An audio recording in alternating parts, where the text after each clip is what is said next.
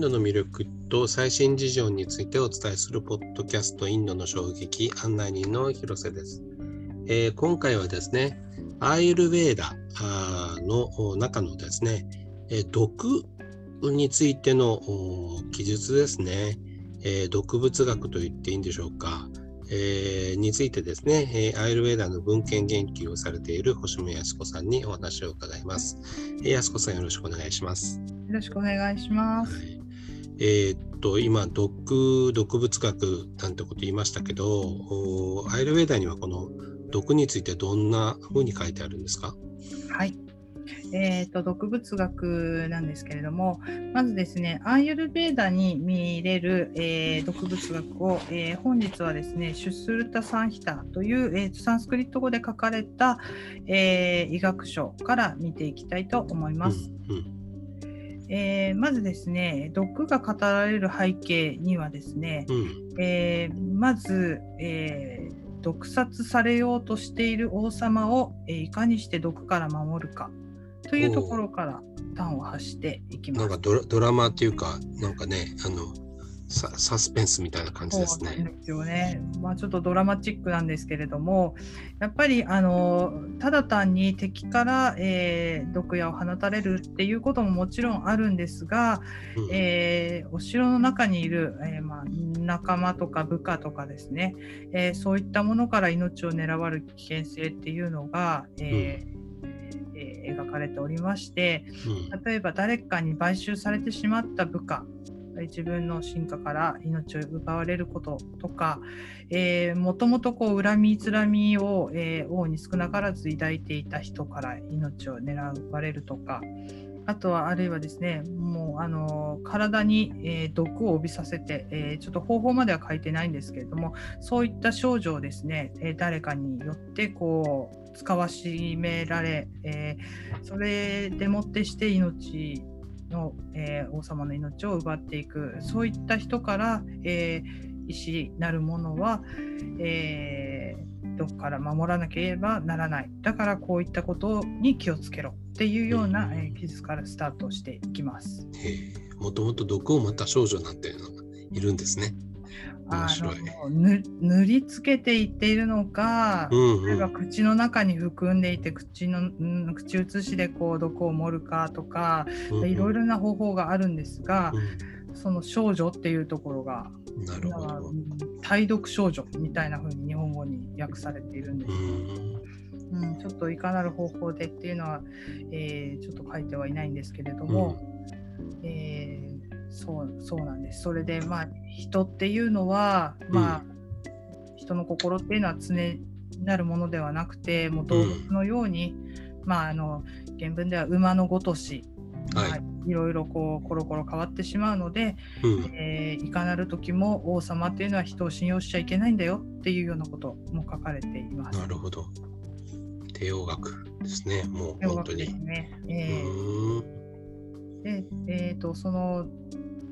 王様を守る医者の資質としては、はい。えー、まずいろんなことが書かれているんですが、うん、えー、知恵ある人とか、まあ、機敏な人とか、うん、勇気がある器用であるっていったそういう気質的なこと性格の問題だけではなくて、うん、えー、料理に、えー、料理の心得がある料理人であるなるほど、えー、などという記述があるので、うん、えー、まずこう傾向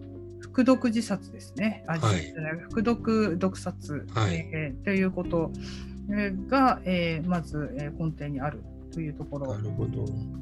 であって、あとは厨房の厨房のことが分かってないとダメだ。ね。厨房で、え毒は盛られてえー、いくというような記述が見えたり、えー、しております。で、えー、あとはですね、もうとにかくあの清潔に保って、えー、髪や爪を短くしてとか、えー、あの沐浴をするとか、えー、そういったことも書かれているので、もうあの体にこう不浄なものがついていないっていうのも条件として描かれているというところなるほど。お医者さんの資質からも当時のねあの状況が読み取れるってことですね。そうですね。で、えー、まああの副読だけに限らず、えー、例えばですね、えー、経費的な、えー、例えば軟膏からとかあとは寝具とか、えー、その装飾品であるとかこう身につけるものに毒を仕込まれる、うん、あとはただ単にこう食べ物とは限らず爪楊枝ですとか口に入れるようなもの、うん、そういったものを、えー、経由して、えー、王様に毒が盛られるということも、えー、書かれているのでそういったものに注意せよというようなことはあるので、えとにかくですねこの宮中に使える、えー、王様のもとに使える人たちっていうのは、うん、よくよく吟味して信用できるものを、うん、えー、採用せよというような、えー、まあ、これはもう別に古代インドに限ったことではないんですけれども。なるほど。まあ、経皮傾向っていうのは、まあ、口とかあの、まあ、皮膚ですよね。だから、はい、いろんな形で毒っていうのが、うん、あの入る可能性があるっていうことなのかなと思いましたけど、ね、あのなんか毒味みたいなのはあるんですか？えっ、とですね、毒味係、まあ、人間がしてるっていう記述はないんですけれども、例えば鳥ですとか、えー、カラスとかが、えー、死んでしまうとか、うん、あとはですね、匂いを嗅いだ、えー、クジャクが陽気になったとか、はあ、あ。とは、えー、猿が脱糞したとか、そういったところであの動物を持って、えー、それに、えー、毒が入っているかどうかっていうのを確認しているっていう記述はありまして、あのまあちょっとあれですね、えっ、ー、と人がこう、なんていうんですかね、あの身を挺してこう毒があるかないかっていうのはないんですけども、うん、そこまでドラマチックじゃないってことですね。そこまでではなかったですね。なるほど。で、なんか毒をこうあのもう飲んじゃうとっていうか、取ってしまうとどうなるかみたいな記述とかもあるんですか？えっ、ー、とですね、まずこう触ってしまって、えー、手手に達したらっていう表現なので、まあ、触ったらということで、うん、あの灼熱感ですね。えー、熱くなっちゃう。熱くなっちゃうとか、爪が剥がれ落ちてしまうとか、うん、あとは口の中に入れると、えー、舌が、えー、石のごとく硬くなるとか、うん、えー、感覚、味覚ですね、えが奪われてしまう。うん、あと、よだれがこう流れ出てしまう。で、えー、胃に達したらまたそこはそこで灼熱感があとは下痢になってしまうとか、えーと、いろんな感覚器官が、えー、機能が不全になってしまう。なんかあの科学的とか経験値となんかよく符合するような感じですよね。えー、ねあの確かにあの毒まあ、その中毒を起こしてしまった時っていうのは、まあ、腸に達したら下痢をするとか、えー、そんな記述もあるのであのそうそういう症状が出るっていうのは今も、えーと、見て問い合わせするんですけれどもやっぱりあの昔もきちんと観察はされているなっていうところでだからこうこういうふうなことを、えーまあ、書籍にするっていうかこの文字に残していくっていうのは、まあ、やっぱすごく症例があってでそれだけこう毒殺されていったっていう背景がないとここまでの、えーと、データっていうのは集まらないので、うん、まあすごくこうしょっちゅう起きていたのかまたまたもうそういう症例を聞いたりとかしてこう統合していったのかっていうのは、えーと、わからないんですがそれなりにこうあの今私たちが見てもあなるほどなそういうふうになるよなっていうような記述ではあるところはまた興味深いところその書籍にはこの毒を何から作るみたいなことが書いてあるんですか？えーとですね、さまざまなあの種類のものが、えーと、書かれているんですけれども、主に分類としては、非動物性のものと、え、動物性のものに分かれていて、えー、もちろん多分作ったっていうのもあるんですがどっちかというと取ったような感じ。で、えー、まず植物性のものっていうのは、えー、例えば、え、その、えー、葉であったりとか根っこだったりとか、うん、あとはもう樹液とか、えー、その果実に含むとか、うん、えー、おそらくはですねこの植物の花はえー、毒だとか、うん、この植物の球根の部分には毒がある。とか、えー樹液からは毒が取れるっていうような感じで、えー記述されるものとうん。あとはですね動物性のものとして、えー私たちがあのい今なお現代で知っている、まあ、ヘビですね、えーはい。インドで言ってヘインドでいうヘビっていうのはまあもちろんコブラみたいなものもあるし、えーまあ、毒性を持っている、まあ、毒ヘビっていうのは、まあ、各種あってうん。確かインドにですね、えーヘビ博物館なるものがあったと記憶しておりまして私行ったようなそうなんですか。はい。えそこにはですね、えー日本のあの動物園にいる爬虫類館とかのヘビなんて微動だにしないんですけれどもまあインドのあの展示されてるヘビのまあ動くこと動くことーそうなんですね。もうお恐恐ろしいぐらい動き回るのでいやーあのちょっと一度あのおすすめって言えばおすすめでござい元ます。気なんだ。元気なんですよ。暑いのかな。うんいやーなんか喧嘩してる風ななんか戦ってるコブラとか見るとひょえーってなりますけれど、うん。まあ、そんな感じで、えーヘビの種類はまあたくさんいますね。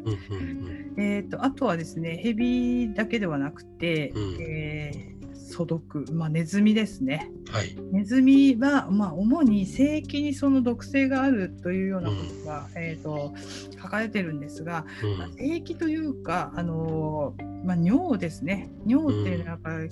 えー、と感染症の、まあ、媒介者としてネズミが挙げられた時その、えー、と根本的な原因は尿にによるこの感染症であるので、えーまあ、そういった意味でその感染症もまた、えーもうひょっとしたら、まあ、毒の一種みたいな、えー捉えられ方をしてたのかもしれない。うん、怖かったのかもしれないですね。そうですね。このネズミが発生すると何か病が流行っていたのかもしれない。うん。まあちょっとそこは想像なんですけれども。まあ、死んじゃいますしね。そうですね。うん。うん。なるほあど。ので、ネズミ類。あとは昆虫類ですね。うん。えー、いろいろあるんですけども、えっ、と、毛虫の毛とか、うんあとはまあ毒蜘蛛の類ですね。はい、はい。えー、あと、蚊っていうのも書かれてますね。か。えーまあ、マラリアとか、えーデング熱あそうかとか、なるほどそういったものうんは媒介するものだとして知られていますけれども、まあ、えっとそれがまあ毒というふうなものとして、うん、なるほど。はい。媒介してるっていうのが分かんなかったら、蚊そのものになんか毒があるんじゃないかって。うん、そう腫れ腫れたりる。するから。あそうですね。あと痒くなったりとか、うんその後熱が出たら毒が回ったような感じになるかもしれないし、まあ厳密には確かに毒っちゃ毒ですよね。その毒の概念っていうのが、あの、ちょっと推し量ることしかできないんですけれども、そういった記述は、えー見られます。あとはですね、まあサソリですね。うん、ああ、はい。うんサソリに関しては結構、えー、と描かれているところであります。で、えーまあ、こういった記述、解毒剤っていうののこう発見に非常にあの寄与してまして、うん。えーもちろんこの毒があれば、それの毒を消す方法っていうのが書かれているからこそ医学書なのであってそ、うですよね。うん。それに対する解毒剤っていうのがいろいろ書かれていて、うん。えー例えば噛まれてしまったら、こう、うん。吸う、えーカエルによって吸わせるとかその昆虫昆虫というかその、まあ、ヤマビルみたいなものなんでしょうかね、それによって吸わせるような、えー、とで毒をこう吸引してうん。でそれでそこに何か薬を塗って軟膏をつけましょうとかうん。あとはアルカリって書いてあればあのアクですねアクでもってこう流すみたいな、えー記述が書いてあったりとか、うんただそれが現代でいうどの植物でどのような生成方法でっていうところまではなかなか同定するのは難しいんですけれどもうんやはり毒あれば、えー、と解毒剤ありっていうところはポイントだと思います。なるほどね。いやまあ確かにあのアイルベーダってこう医学書だしこう生きるための本だからね、えー毒って、まあ、逆方向なんでね。そうなんうです。よん。ちょっとあの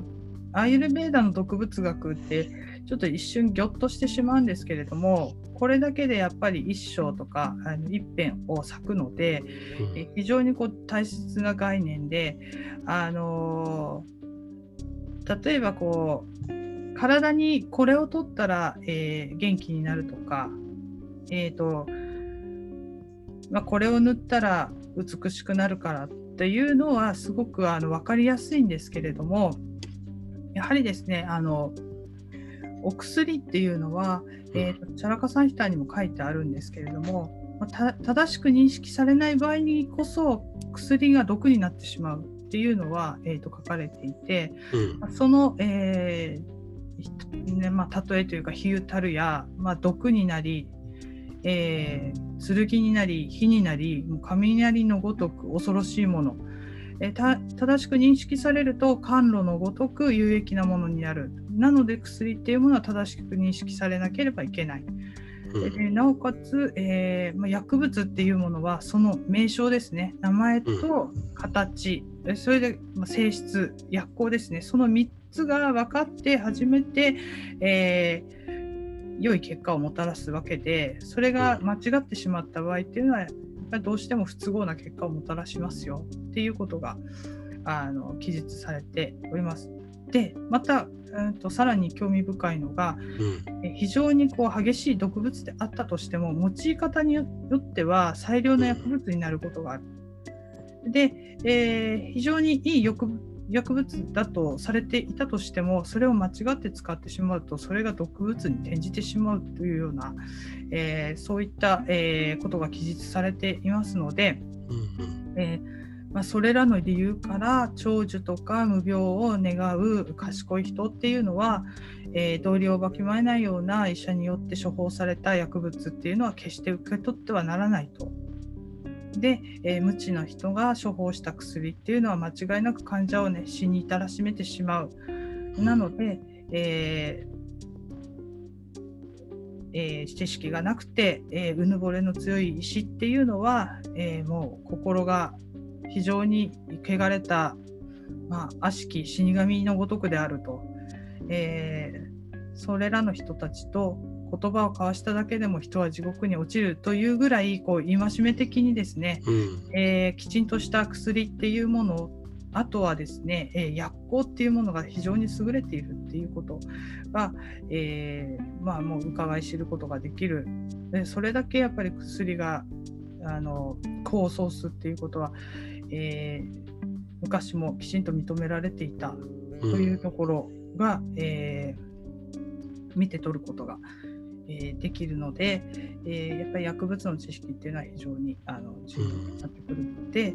あのまあ、確かにこれを取ったらいいっていうのもあるけれども闇雲にですねいいものだからといって、えー例えばですねこの人が聞いたから果たして私にとって同じ効果が得られるかといったらそこはちょっとやっぱりいろいろ吟味すべきっていうところは、えー、と私たちが考えるところであるのであのそういったことを考えるきっかけにはなるようなあの記う事んだとは思います。ただ単にこの毒物これに毒が含んでいるかっていうことだけではなくて、うん正しい服用方法っていうのを身につけましょうっていうのはあの十分に読み取れるあのチャプターだと、えー思っております。なるほどね。あの、えっと、アイルウェーダーのお話をあの聞いてもあの伺ってきましたけど、そのおインドでですね、こう毒をお巡ってですね、はい、なんかこうあの注目すべきこととかお話とか、はいなんかあるんでしょうか？えっ、とですね2点ございまして、はい。やっぱりどこまでこの毒物っていうものの記述を遡れるかと言いますとやはりアタルルバ・ベーダ、まあ、ベーダのうちの一つなんですけれどもそちらには、えー解毒するためのこう酸化呪文のようなものが、うん。えー書いてございます。うん。あその辺、えーまあ、矢の毒を解毒する呪文とか具体的にも毒というふうに、えー、と書かれているのでもうその時代から毒の概念っていうのはきちんとあの、えー捉えられていたっていうところは分かるのと、えーもう一つはですね、えー入会各藩と言いまして、えーとインドの天地創造にまつわるまあ神話の一つなんですが、はい。えーこれは、えーとえー宇宙、えー生成誕、えーに関して、えーまず、えー宇宙の成り立ちっていうのを考えるときにうん。ヒンドゥー教、えーととして、えーまあよく考えられているのは、まあ、マハーバーラタとかラーマヤナ、えー、と二大女子詩、えービシュヌプラーナとかバ,、えーバガバタプラーナにも、えー描かれているんですけれどもはじめ混沌ありきでその混沌から、えー世界ができるのには、えー、と入会、えー、と父の、えー海と書くんですが、えーそれをですね、えー神々とあとアシュラに協力してもらって、えーマンダラ山という山を核反棒として見立ってそれにバスキー竜という、えー見た目が、まあ、蛇なんですけどそれを、まあ、紐に見立ててそれを、えー引き綱として、えー両サイドからこう交互に、えー引くことによって、えー入海を攪拌して、えーそこからさまざまなえー神々とか、えー女神たちとか、えー太陽とか月。でうん。それに伴って、えー甘露。まずこのアムリタと呼ばれる甘露、えーを生成して、えーいたところ、えーそれとともに毒も一緒に生じてしまって、うん。えっと、特にバーガバッタプラーナではハラハラと呼ばれる、えー猛毒が、えー一緒に入海攪拌の際に生成されてしまって、えーその猛毒の出現に慌てふためいた神々、えーやえーその他もろもろの、えー生きとし生ける者たちが、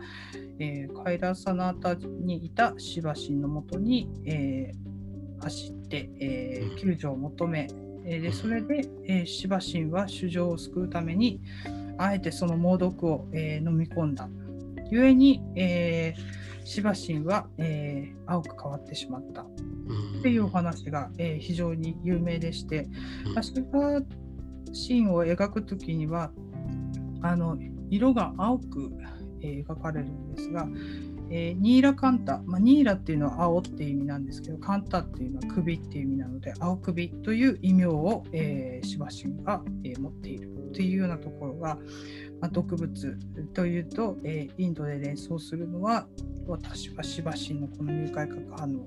お話が、えーございます。いやいや、あの、毒ってそれだけあれなんですよね。インドの人にとっても身近な存在っていうか、もう神様の色を決めているものだっていうことなわけですよね、きっと。そうなんですようん、なかなかあの、えっ、と、あの、青い、あの青い 色の意味があの分かって、あの、あそうなんだなってふうに思いました。うんで毒を毒を飲み込んでくれたんだっていう目でやっぱり見れますよね。うん、そうですね。はい。わかりました。あの、今日は、あの、どうもありがとうございました。ありがとうございました。